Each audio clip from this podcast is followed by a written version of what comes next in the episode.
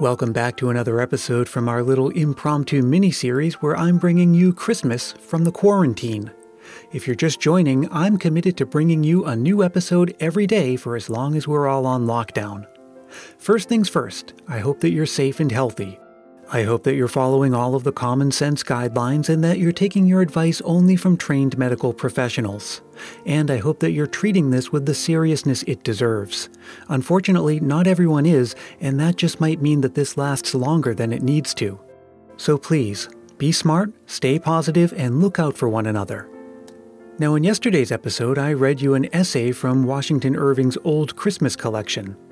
There are five pieces in that collection, and for the next consecutive four days, I'll be reading you the rest of them. But Christmas from the quarantine won't be all story time, although there's nothing wrong with that. In fact, I have plenty of other classic Christmas stories queued up to read for you, and a couple of contemporary ones as well. But I'll be bringing you some interviews and collaborations with my other friends in the Christmas podcasting world.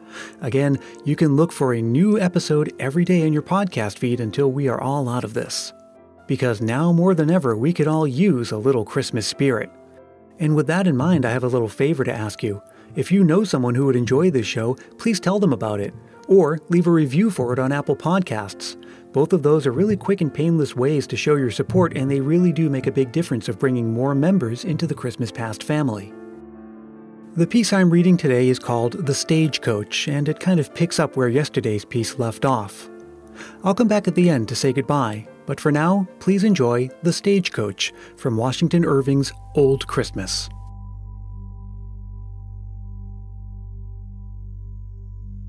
In the preceding paper, I have made some general observations on the Christmas festivities of England, and am tempted to illustrate them by some anecdotes of a Christmas past in the country in pursuing which I would most courteously invite my reader to lay aside the austerity of wisdom and to put on that genuine holiday spirit which is tolerant of folly and anxious only for amusement.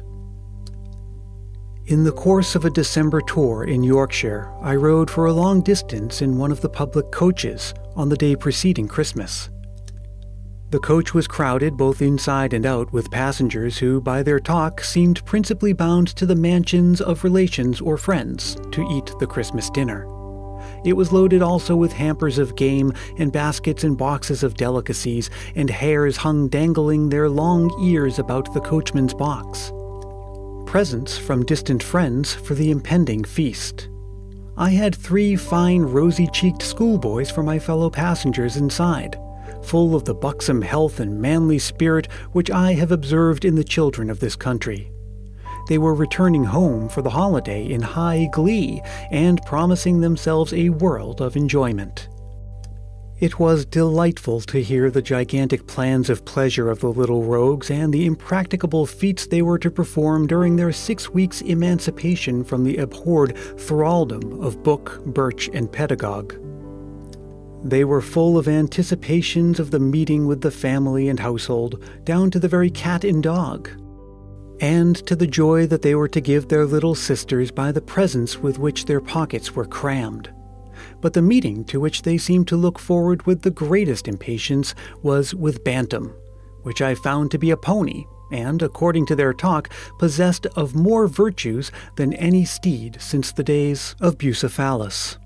How he could trot, how he could run, and then such leaps as he would take, there was not a hedge in the whole country that he could not clear. They were under the particular guardianship of the coachman, to whom, whenever an opportunity presented, they addressed a host of questions and pronounced him one of the best fellows in the whole world. Indeed, I could not but notice the more than ordinary air of bustle and importance of the coachman who wore his hat a little to one side and had a large bunch of Christmas greens stuck in the buttonhole of his coat. He was always a personage of full and mighty care and business, but he was particularly so during this season, having so many commissions to execute in consequence of the great interchange of presents.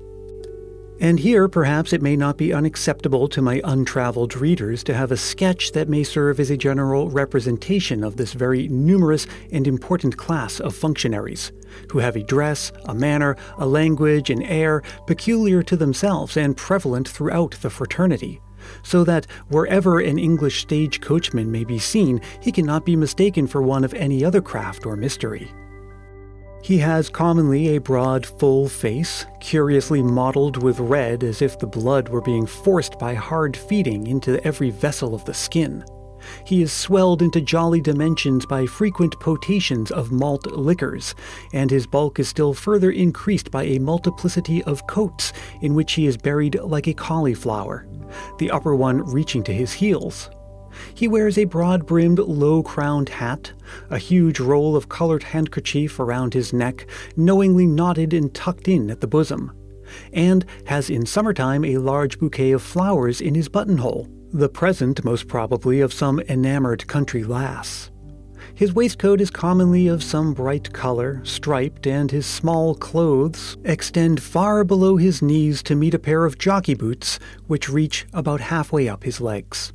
All his costume is maintained with such precision. He has a pride in having his clothes of excellent materials, and notwithstanding the seeming grossness of his appearance, there is still discernible that neatness and propriety of person, which is almost inherent in an Englishman. He enjoys great consequence and consideration along the road. He has frequent conferences with the village housewives, who look upon him as a man of great trust and dependence and he seems to have a good understanding with every bright eyed country lass. The moment he arrives where the horses are to be changed, he throws down the reins with something of an air and abandons the cattle to the care of the ostler, his duty being merely to drive from one stage to another. When off the box, his hands are thrust in his pockets of his greatcoat, and he rolls about the inn yard with an air of the most absolute lordliness.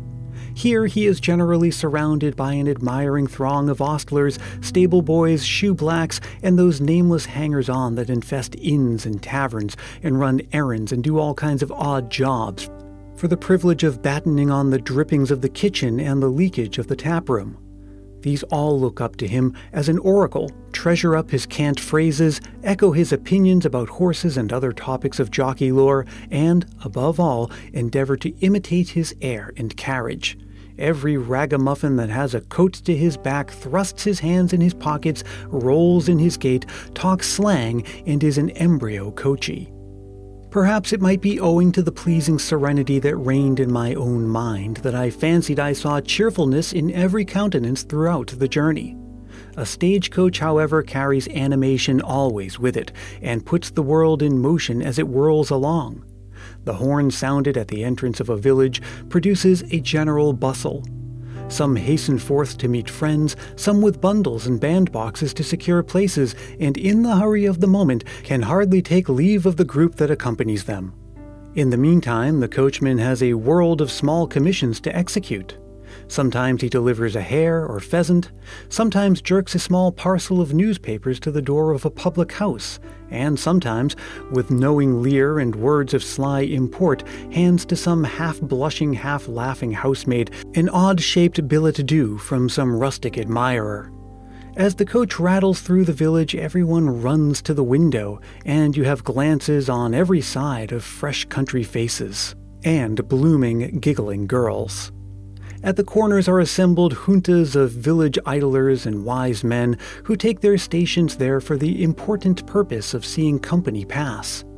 But the sagest knot is generally at the blacksmiths, to whom the passing of the coach is an event fruitful of much speculation. The smith, with the horse's heel in his lap, pauses as the vehicle whirls by. The cyclops round the anvil suspends their ringing hammers, and suffer the iron to grow cool and the sooty spectre in brown paper cup laboring at the bellows leans on the handle for a moment and permits the asthmatic engine to heave a long drawn sigh, while he glances through the murky smoke and sulphurous gleam of the smithy. Perhaps the impending holiday might have given a more than usual animation to the country, for it seemed to me as if everyone was in good looks and good spirits. Game, poultry, and other luxuries of the table were in brisk circulation in the villages. The grocers, butchers, and fruiters' shops were thronged with customers. The housewives were stirring briskly about, putting their dwellings in order, and the glossy branches of holly with their bright red berries began to appear at the windows. The scene brought to mind an old writer's account of Christmas preparations. Now capons and hens, beside turkeys, geese, and ducks with beef and mutton, must all die, for in twelve days a multitude of people will not be fed with a little. Now plums and spice, sugar and honey, square it among pies and broth. Now or never must music be in tune, for the youth must dance and sing to get them a heat, while the aged sit by the fire the country maid leaves half her market, and must be sent again if she forgets a pack of cards on Christmas Eve. Great is the contention of holly and ivy, whether master or dame wears the breeches.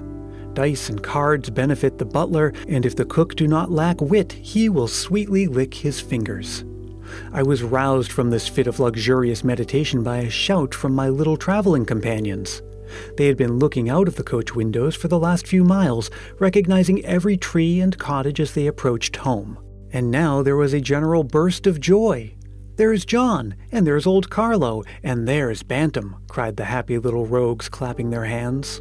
At the end of the lane there was an old, sober looking servant in livery waiting for them.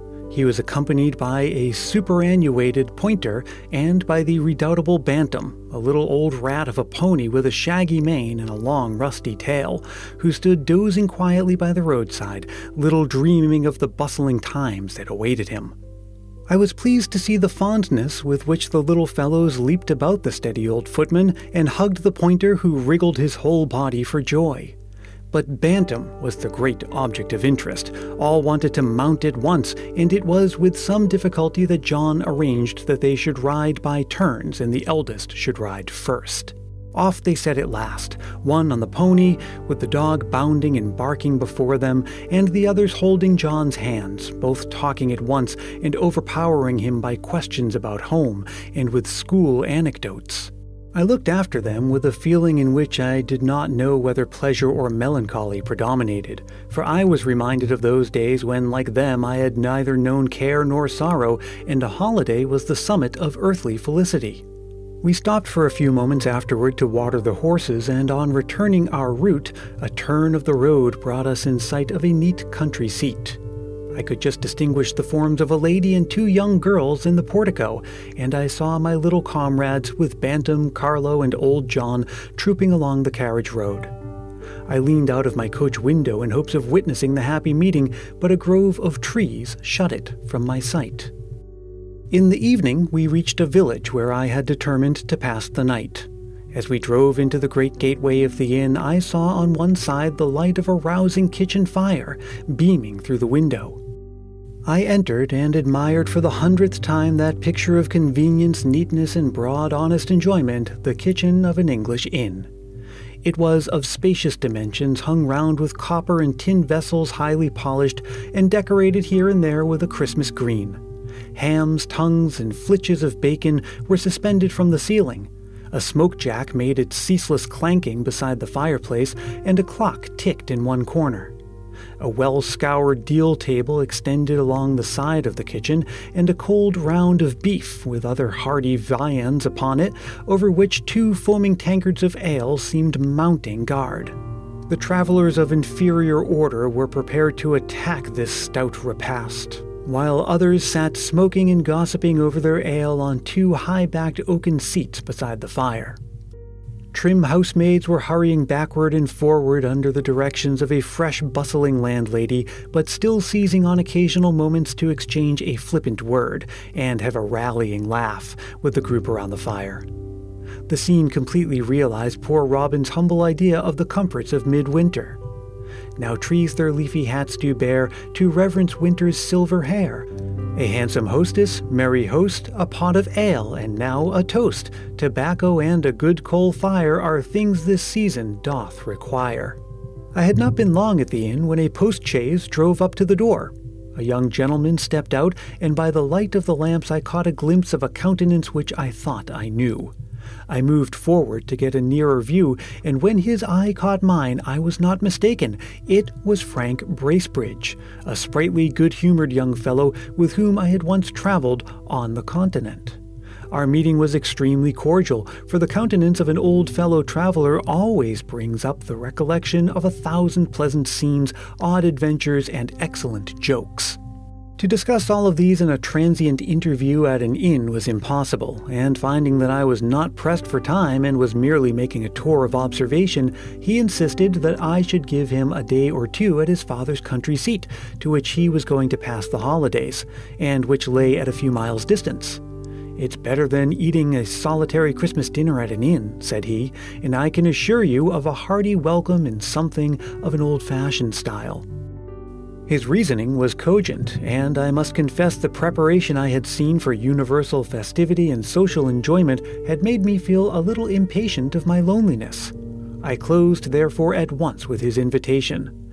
The chaise drove up to the door, and in a few moments I was on my way to the family mansion of the Bracebridges.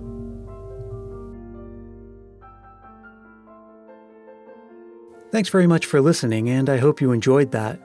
I'm discovering these works of Washington Irving in real time along with you. Even I don't know what happens next, although I'm sure it's just as Christmassy as the two that preceded it. So join me again tomorrow for the next installment from Washington Irving's Old Christmas. Again, we're going to keep going until all five are complete, and then we'll move on to something else. Maybe it'll be another story, maybe it will be an interview, maybe it will be a roundtable discussion about something Christmassy. Whatever it is, I'm committed to bringing you a new episode every day for the foreseeable future in these uncertain weeks and months ahead. So until tomorrow, let me remind you that Christmas Past is produced in sunny San Mateo, California by yours truly, Brian Earl.